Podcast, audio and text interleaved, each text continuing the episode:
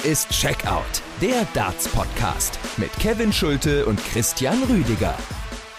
Folge 212 von Checkout, der Darts-Podcast. Kurz nach Mitternacht ist es bereits, nach dem Finalabend der Players Championship Finals. Drama in Minehead, Drama auch.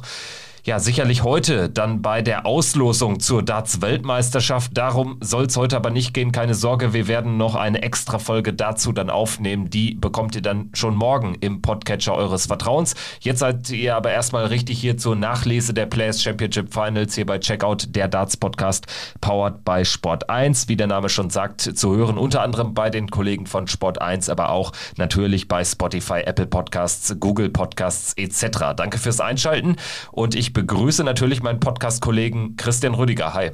Hallo Kevin, ich grüße dich und alle, die zuhören. Ja, mein Name ist Kevin Schulte, wie immer hier bei Checkout und wir starten jetzt am besten direkt mit der Folge 212 und kurz vielleicht mit einem ersten Take zum Champion der Players Championship Finals. Peter Wright gewinnt das Turnier und ist jetzt endgültig wieder zurück, also Grand Slam-Finaleinzug kam ja ein bisschen überraschend, weil er doch schon eine deutliche Formschwäche hatte. Aber jetzt gewinnt er wirklich in sehr starker Manier diese Players Championship Finals. Ein, wie ich fand, sehr enges Turnier, was die Qualität betrifft. Gar nicht so diese astronomischen Average gespielt. Auch das gilt auch für Peter Wright. Aber dann in den wichtigen Momenten da gewesen. So auch in einem dramatischen Endspiel gegen Ryan Searle. Richtig, Kevin, du sprichst es an. Also hinten raus wurde es nochmal richtig heiß für Snakebite, Peter Wright. Das hat er sich auch ein bisschen selber zuzuschreiben gehabt, weil er die 129 zweimal nicht auskriegt, zweimal mit den ersten beiden Darts identisch spielt und einmal sich überwirft beim ersten Mal und den zweiten dann mega weit wegwirft in die Doppel-6 oder neben die Doppel-6 besser gesagt, da war er dann nicht drin und somit kam Ryan Searle tatsächlich noch in den Decider und hat dann den maximalen Druck ausgeübt mit diesen 177 Punkten, wo er sich auf 24 Rest stellt. Und Peter Wright wusste dann auch, wie wichtig das ist, dass er die rausnehmen muss. Ansonsten ist der Titel futsch für ihn und das macht er dann mit dem einen Dart, den er hat, auf die Doppel-16. Und ja, also mittlerweile muss man ja sagen, er wird oder die Trophäensammlung füllt sich, der Trophäenschrank. Also mittlerweile ist er wirklich ein Titelhamster, wenn man sich das auch mal anschaut. Vor ein paar Wochen reden wir noch darüber, Peter Wright in keiner guten Form. Dann spielt er in keiner so guten Form oder Verfassung den Grand Slam, erreicht das Finale und jetzt gewinnt er die Players Championship Finals. Also er findet wirklich Wege zu gewinnen und ja, wir sprechen von den Titeln wirklich von einem guten Jahr. Matchplay gewonnen, World Cup und jetzt die Players Championship Finals. Ja, wenn man die World Cup-Titel von 2019 und eben von diesem Jahr 2021 einbezieht, dann ist das bereits ein 8. Major-Titel. Also vor noch nicht allzu langer Zeit, Ende 2019, vor der WM 2020, haben wir Peter Wright vor allen Dingen für Finalniederlagen in Erinnerung gehabt. Sein erster großer Titel datiert aus 2017, UK Open. Dann ist lange nichts passiert, aber mittlerweile wirklich ein prall gefüllter Trophäenschrank und mit den Players Championship Finals, mit der Finalteilnahme jetzt hier in Minehead an diesem Wochenende, hat er jetzt auch bei jedem PDC Major Event mindestens das Finale erreicht und das können auch nicht viele Sportler im Darts von sich behaupten. Also Peter Wright definitiv da jetzt in der absoluten Spitzenklasse, auch historisch, wenn man das in einen historischen Kontext im Dartsport einbettet, absolut zu klassifizieren.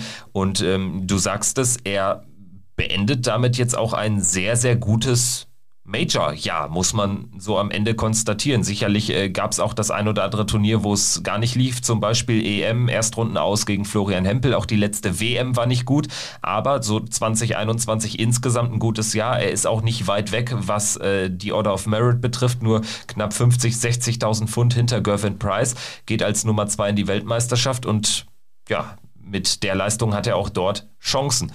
Kommen wir vielleicht auch mal auf Ryan Searle zu sprechen, der eben das Finale spielt und da sogar am Ende vielleicht 3 Chancen sogar verdient gehabt hätte, Fragezeichen, nach tollem Kampf, insgesamt ein tolles Wochenende gespielt. Peter Wright checkt die 62 mit dem 3. Dart, aber wie erwähnt, Ryan Searle stand auf 24 und ich bin mir fast sicher, den hätte er gemacht. Also spätestens so den 2. oder 3. den hätte er gemacht. Also so stabil, wie er dann in den entscheidenden Momenten auch an diesem Wochenende war. Ich denke zum Beispiel zurück an das Viertelfinale gegen Daryl Gurney.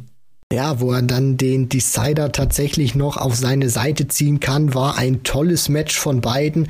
Sowohl Gurney als auch Searle spielen beide ein 101er Average und ich finde, es zeigt auch mittlerweile sehr gut die Klasse, dass Ryan Searle auch über so eine Distanz, so ein Niveau spielen kann, dass er dann auch solche Matches noch auf seine Seite ziehen kann. Das war auch in der Vergangenheit auch anders gewesen. Also er macht da wirklich die Entwicklungsschritte stetig voran und er kann sich jetzt auch als Top-16-Spieler bezeichnen. Das muss man sich auch mal vorstellen. Irgendwie so, finde ich, still und heimlich, so wie er auch auf der Bühne agiert, hat er sich da jetzt in die Weltspitze, kann man, glaube ich, mittlerweile schon sagen. Also wenn du unter den Top-16 stehst bei dem heutigen Niveau, dann bist du wirklich ein Weltklasse-Dartspieler. Und dass Ryan Searle jetzt die Nummer 15 der Welt ist, das zeigt einfach, was für eine große Klasse er hat. Nicht nur mittlerweile auf dem Floor, sondern er ist auch bei Major-Turnieren wirklich mittlerweile auch einer, der große Jungs ärgern kann, der große Namen rausnehmen kann und auch weit gehen kann in einem Turnier. Und ja, es ist vielleicht eine steile These von mir, wenn er dieses Turnier gewonnen hätte, dann würden wir zumindest hier stehen oder ich würde jetzt zumindest sagen, dass er für mich ein heißer Kandidat für die Premier League 2022 gewesen wäre. Jetzt natürlich nicht, aber aufgrund dessen, was er immer alles so spielt, mit Turniersiegen auf der Pro Tour, wo er auch immer ein sehr gut gesetzter Spieler ist und wenn er das Ding gewonnen hätte als Major Champion, hätte man, glaube ich, für mich wenig Argumente gehabt, ihn nicht einzuladen, aber somit hat sich das jetzt natürlich alles erledigt. Dennoch Ryan Searle, großartiges Turnier, großartige Entwicklung. Letztlich ist es ein ungelegtes Ei. Wir brauchen jetzt nicht mehr drüber diskutieren, weil er eben dann den ganz großen Wurf verpasst hat gegen Peter Wright im Endspiel. Ich würde trotzdem noch mal ganz kurz zur Gegenrede ansetzen. Ich glaube, dafür gibt es aktuell zu viele Spieler, die PDC vor allen Dingen auch nach außen hin noch ein bisschen stärker vertreten und die vor allen Dingen nachhaltiger schon Titel gesammelt beziehungsweise auch für große Momente gesorgt haben. Ich glaube, dafür wäre der Gewinn der Players Championship Finals ein bisschen zu klein sogar. Also ich hätte befürchtet aus seiner Sicht, dass er eher so als 11., 12. knapp draußen gewesen wäre, was die Premier League Besetzung betrifft, weil wir eben auch nicht mehr in diesen Jahren sind, wo ein Michael van Gerwen amtierender Grand Prix Weltmeister und Matchplay-Champion ist, so, wo er irgendwie 3, 4, 5 Titel gehalten hat. Jetzt sind wir in einem Zeitraum zum ersten Mal seit mehreren Dekaden, dass weder ein Phil Taylor noch ein Michael van Gerwen auch nur einen einzigen TV-Ranking-Titel aktuell hält. Michael van Gerwen hatte das Turnier, die Players Championship Finals 2020 gewonnen. Jetzt hat er den Titel nicht verteidigen können, im Viertelfinale raus gegen Peter Wright. Also da sind wir einfach aktuell in der Spitze auch zu breit aufgestellt, als dass, glaube ich, Ryan Searle dann Beachtung gefunden hätte, wäre so meine Einschätzung dazu, aber ist ein ungelegtes Ei, brauchen wir uns jetzt, glaube ich, nicht mehr darüber unterhalten. Wenn er Weltmeister wird, dann ist er sowieso dabei. Vielleicht noch ein paar Sätze zu dem angesprochenen Michael van Gerwen. Sicherlich auch wieder eine Person, über die wir diskutieren können, diskutieren müssen. Viertelfinale raus, ich habe es erwähnt, gegen Peter Wright, bis dahin wieder ein gutes Turnier gespielt, kannst du gar nicht meckern. Läuft dann aber auch in einen sehr stark aufgelegten Peter Wright in dem Match, der in dem Match wahrscheinlich so das beste Match seines Turnierwochenendes gespielt hat. Und dementsprechend steht Michael van Gerwen jetzt wieder mal mit leeren Händen da. Klar, ist jetzt auch kein Desaster gewesen, Viertelfinale, alles gut, aber ja, es nimmt schon absurde Züge an mittlerweile. Also das ist man dann doch nicht mehr gewöhnt, dass Michael van Gerwen wirklich überhaupt gar keinen Titel hält. Das natürlich nicht, nur es ist in den Augen von van Gerwen und natürlich auch in den Augen von uns Berichterstattern, wir kennen das nicht und kann das auch nicht der Anspruch sein. Natürlich jetzt an erster Stelle für Michael van Gerwen, der wird sich natürlich denken, okay, Viertelfinale oder dann Viertelfinale, ich habe kein gutes Turnier gespielt. Wenn man sich das mal anschaut, er wirft 2 Granaten raus, zumindest von den Namen her, Barney und Anderson. Anderson auch nicht sonderlich doll gespielt, muss man ja sagen, da ist das Erreichen der dritten Runde wirklich schon ein Erfolg für ihn gewesen. Und bei van Gerwen, also es ist wirklich schwierig, bei ihm einzuschätzen. Er spielt wirklich gute Matches. Er spielt eigentlich bis zu seinem Ausscheiden immer wieder ein fantastisches Turnier.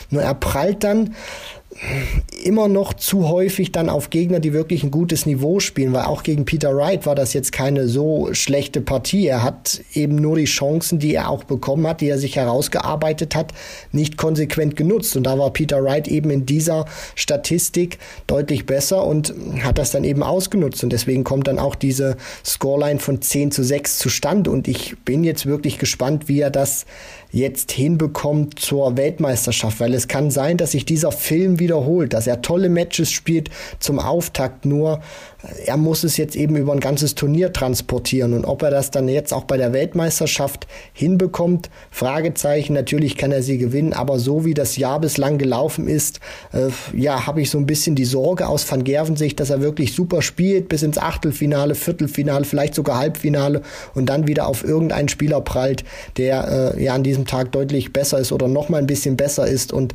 die Chancen, die Fehler von Van Gerwen ausnutzt und dann steht er wieder bedröppelt da und weiß nicht, wieso er dieses Turnier wieder nicht auf seine Seite ziehen konnte. Zumal er gegen Dave Chisnell im Achtelfinale ran könnte, gegen Luke Humphreys, Gary Anderson oder Rob Cross mögliche Viertelfinalgegner, also der Weg des Michael van Gerwen. Da greife ich jetzt ein bisschen vor auf unsere morgige Auslosungsfolge, ist extrem hart. Sprechen wir aber, wie gesagt, morgen dann detailliert drüber. Gut, haben wir Michael van Gerwen, würde ich sagen, auch abgehakt. Kommen wir dann auf Brendan Dolan zu sprechen, der sicherlich hier noch breite Erwähnung finden sollte, denn der kam ja so ein bisschen aus der kalten Hose. Ich meine, an 9 gesetzt, hat eine sehr starke Saison gespielt auf der Pro Tour. Aber dass er jetzt bei dem Major-Turnier so durchgeht und nach fast 10-jähriger Abstinenz zum ersten Mal wieder ein Major-Halbfinale erreicht, damit war nicht zu rechnen gewesen. Auslosung war ganz gut für ihn. Chess Barstow in Runde 1, in Runde 2 Richie Adhouse geschlagen. Aber dann natürlich die Siege gegen Gerwyn Price mit 10-8, obwohl er auch unter 90 spielt im Average, aber das Timing passte einfach. Und dann auch der 10-4 Sieg. Wirklich eine Demontage, da hat er auch schnell 7-1 geführt gegen José de Sousa im Viertelfinale. Diese Erfolge sind doch höchst überraschend dahergekommen, vor allem eben der Sieg gegen Gerwyn Price, zumal Gerwyn Price ja bis dahin richtig gut im Turnier unterwegs gewesen war, was vor allen Dingen dieser 6-1 Sieg gegen Martin Schindler in der zweiten Runde gezeigt hat. Also mit Brendan Dolan haben wir hier wirklich den Überraschungsmann des Wochenendes, auch eine größere Überraschung als der Finaleinzug von Ryan Searle für meine Begriffe. Ja, und ich fand es auch schön zu sehen, dass Brendan Dolan diese Form, die er auf der Pro-Tour jetzt schon dauerhaft gezeigt hat, jetzt endlich auch mal in ein sehr gutes Ergebnis bei einem Major-TV-Turnier ummünzen konnte. Und ich fand es auch ein bisschen schade, dass er nach dem Erfolg gegen Price, ich will jetzt nicht sagen, den Sieg klein geredet hat, aber dann auch zu verstehen gegeben hat, ja, ich habe die Partie gewonnen, aber Price hat nicht sein bestes Niveau gespielt, nicht mal ansatzweise. Ich finde, dafür muss sich Brendan Dolan nicht entschuldigen. Er muss sich nicht für Siege entschuldigen.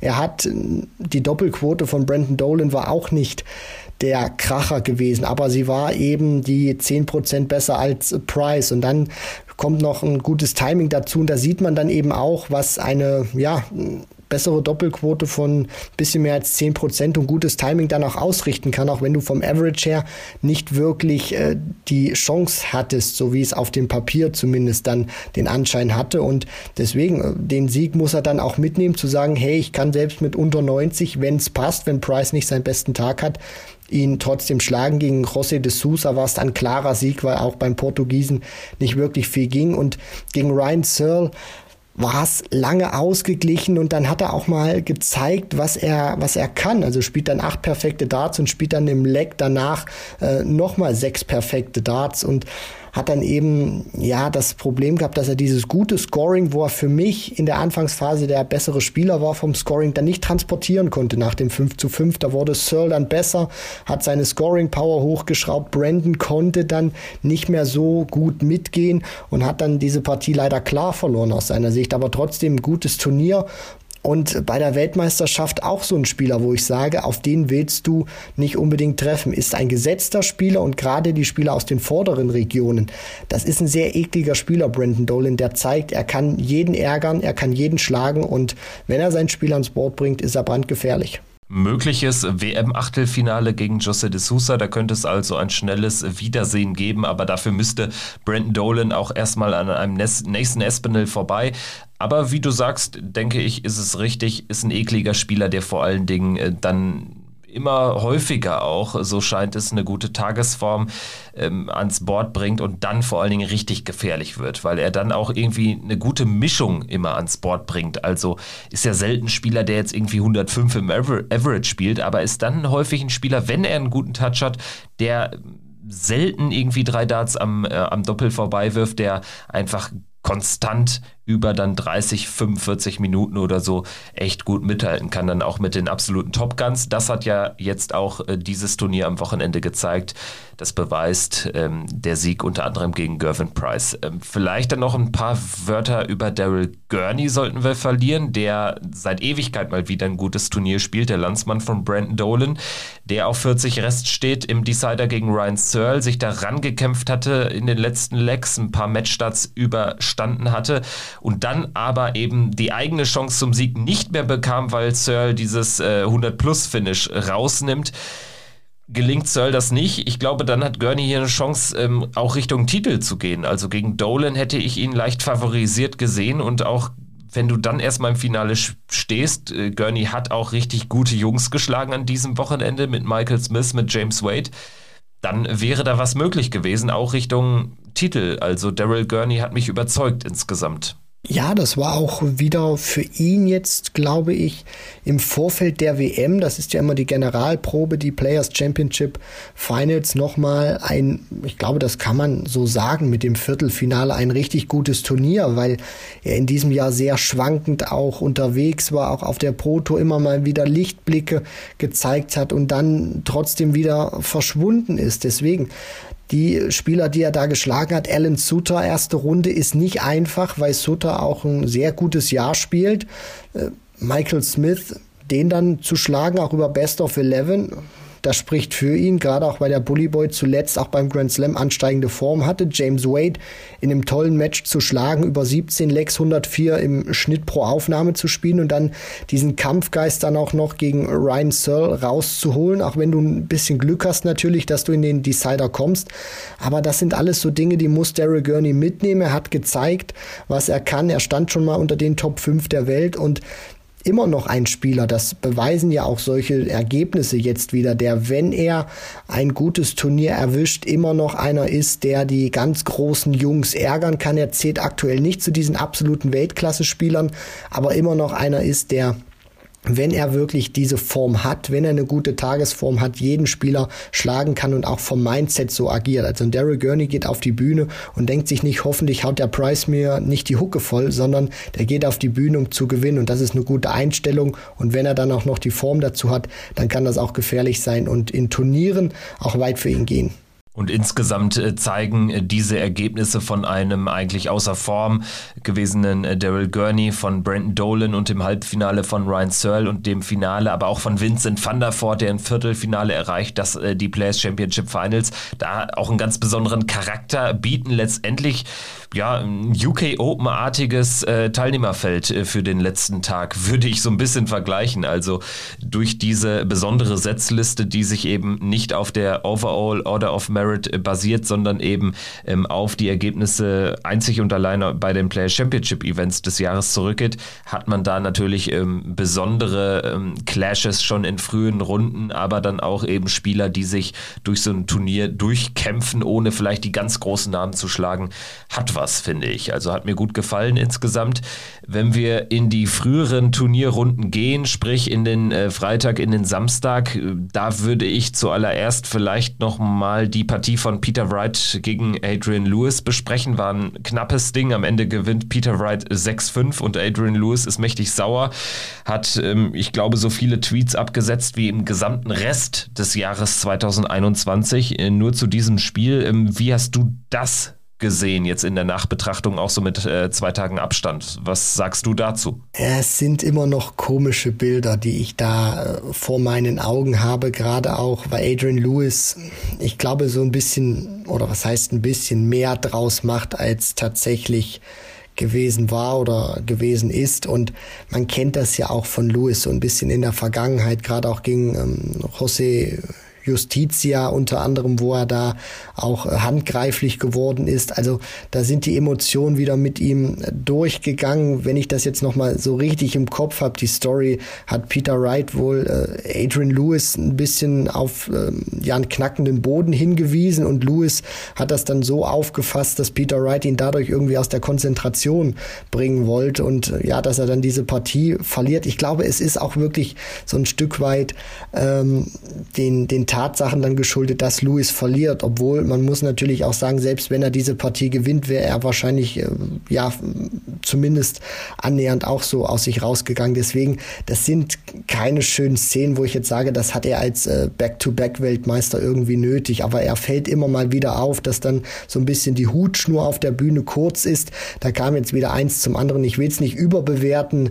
Emotionen sind gut, aber das muss nicht sein. Damit tut sich Adrian Lewis keinen Gefallen, weil er ist sportlich ein toller Spieler, wenn er seinen Spieler ans Board bringt und das sind einfach so Szenen, wo ich mir denke, Mensch Adrian, dann beiß einfach mal auf die Zähne, ball eine Faust oder so, schluck's irgendwie runter oder geh dann am nächsten Tag in den Wald und hau da irgendwie dagegen, aber nicht sowas, weil das geht dann viral, das hat die PDC ja auch wieder gepostet und dann bist du wieder für viele Fans der Buhmann, das bringt ihm nicht weiter, deswegen so eine Aktion muss nicht unbedingt sein. Ja, vor allen Dingen, weil Peter Wright ja auch dafür bekannt ist, dass er auch immer so ein bisschen, mal einen flotten Spruch auf den Lippen hat und das dann auch mal in so ein Spiel mit einpflegt. Das war jetzt auch in anderen Partien der Fall, bei diesem Turnier insbesondere. Und es gab ja da auch jetzt in meiner Sichtweise nicht das eine große Problem, also was jetzt so richtig offensichtlich gewesen wäre. Und daraus macht Adrian Lewis ein Riesendrama. Kirk Bevins versuchte dann noch zu schlichten. Und insgesamt, glaube ich, tut das Ganze seinem Spiel auch überhaupt keinen Gefallen, weil er 3-0 führt, weil er 4-2 führt und das Spiel ja eigentlich in den eigenen Händen hatte. Also ein bisschen unnötig am Ende würde ich konstatieren und vor allen Dingen, es hilft ihm nicht weiter, dann war die Szene im Prinzip ja eher sogar schon geschlichtet, dann war ja ein Security-Mitarbeiter da und er lässt sich immer noch auf eine weitere Diskussion ein, auf offener Bühne. Also ganz ehrlich Adrian, konzentrier dich auf dein Spiel. Peter Wright war da jetzt weit weg davon irgendwie grob unsportlich zu agieren, da habe ich ganz persönlich schon viel Schlimmeres erlebt. Jetzt, da fällt mir bei jedem Major-Turnier eigentlich etwas ein, was, glaube ich, für mehr Gesprächsbedarf sorgen sollte als diese Nummer. Ja, und da merkt man, glaube ich, auch noch, dass dieses Kind bei Adrian Lewis oder dieser kindliche Charakter, den wirst du nie wegbekommen von ihm oder aus ihm. Das ist ja immer schon so gewesen, dass er sich dann in solche Situationen auch noch reinsteigert, gefühlt unbedingt Recht haben möchte und dass dann auch so Aktionen sind, wo du dir denkst, da sind eigentlich gerade zwei erwachsene Menschen auf der Bühne und die verhalten sich wie Kleinkinder. Das gab es ja in der Vergangenheit schon, auch mal in der Circus Tavern mit Peter Manley. Wer erinnert sich daran, wo Adrian Lewis einfach von der Bühne stapft, weil er die Nase gestrichen voll hat.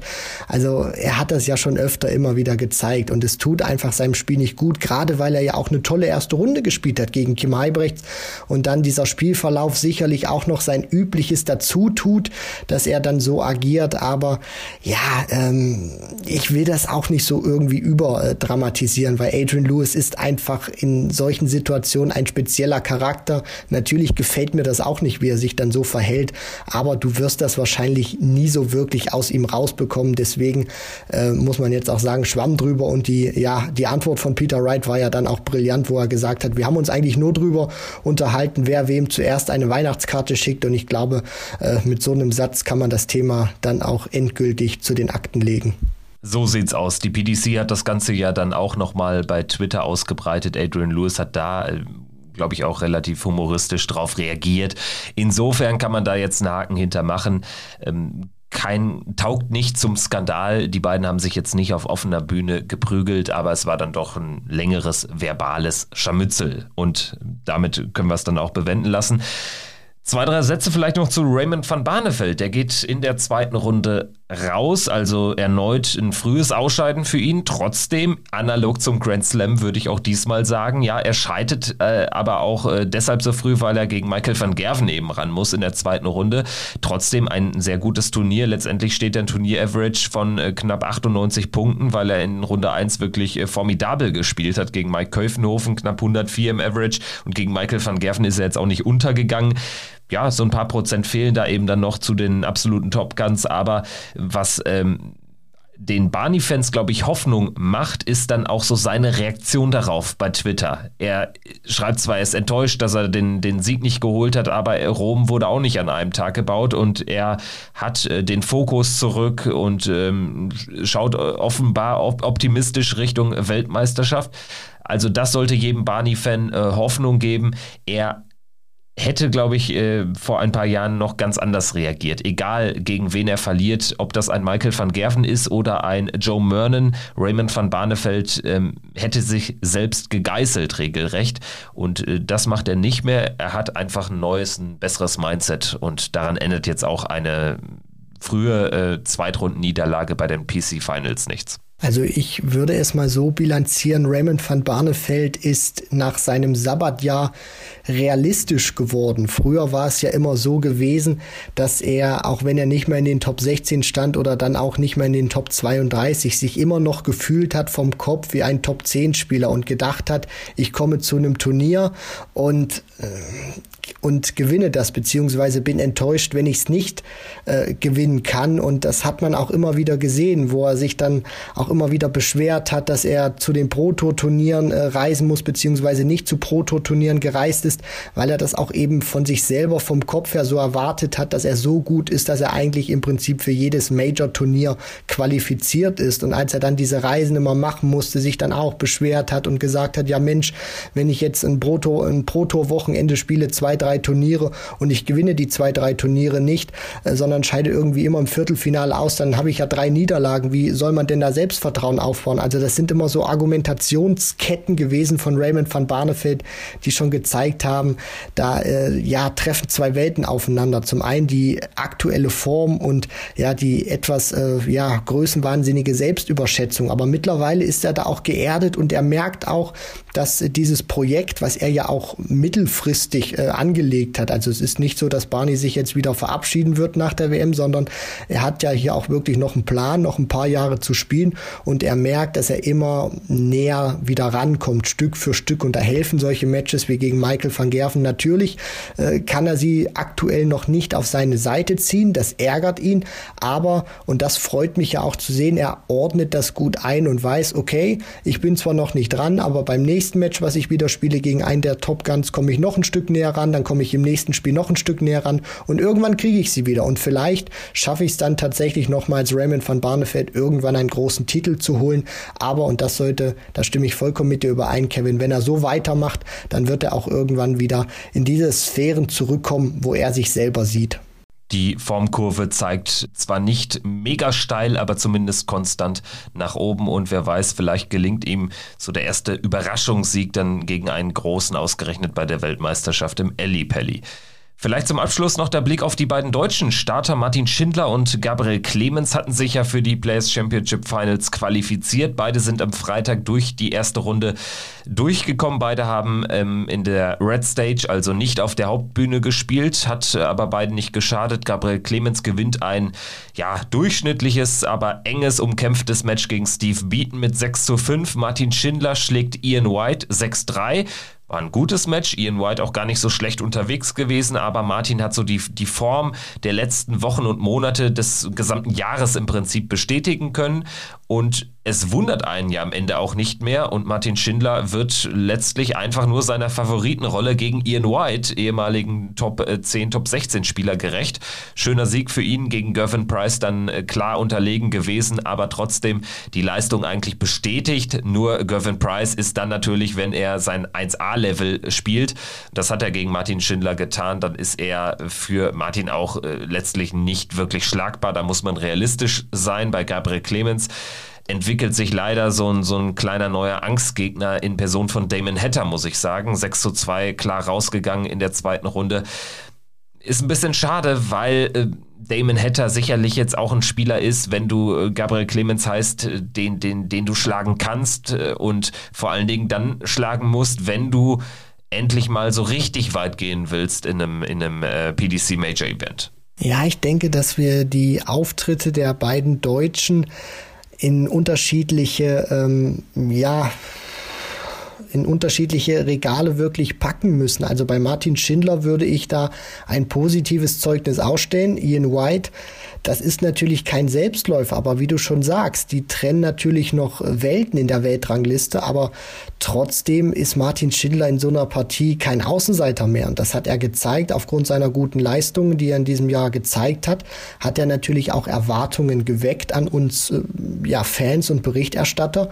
Und da ist er jetzt gegen Ian White auch gerecht geworden, hat diese Leistung, würde ich mal sagen, bestätigt gegen Gerwyn Price, aber da ist eben der Unterschied gewesen zum Grand Slam, dass Price hier wirklich noch mal ein paar Prozent besser war und das macht es dann eben auch aus und da muss man wirklich aus deutscher Sicht, du hast es schon richtig eingeordnet, Kevin, realistisch sein. Also wenn Price sein A-Game spielt, dann müsste Martin Schindler schon so einen Tag mal erwischen oder so ein Match wie vor ein paar Jahren beim World Cup of Darts gegen Michael van Gerwen, wo die beiden sich die 180er um die Ohren geschmettert haben.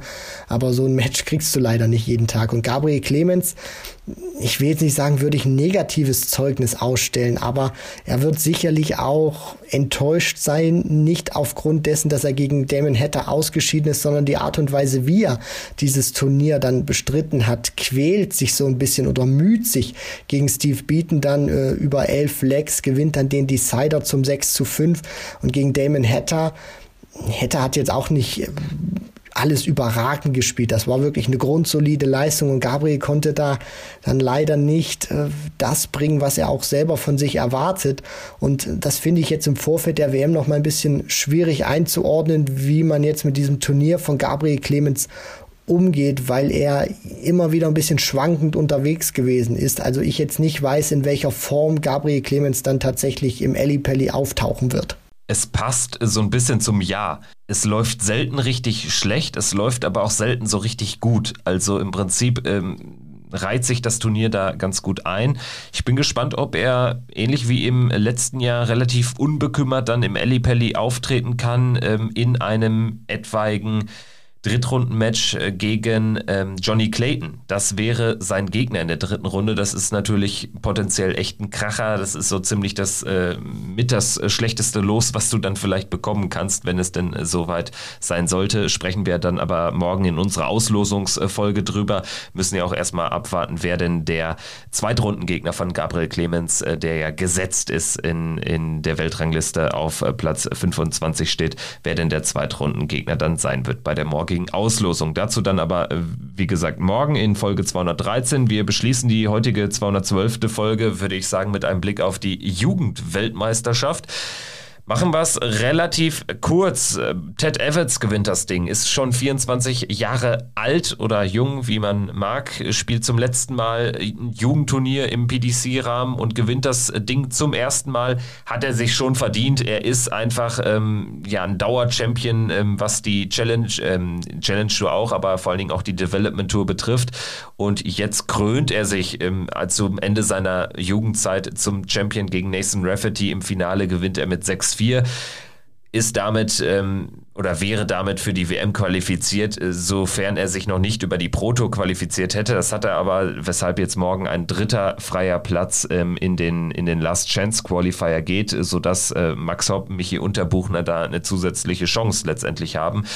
Das ist natürlich aus deutscher Sicht positiv. Insgesamt, wie ich fand, ein cooler Modus mit den 8 Gruppen A4-Spielern. Also man hat diese Jugend-WM an einem Tag durchgepeitscht.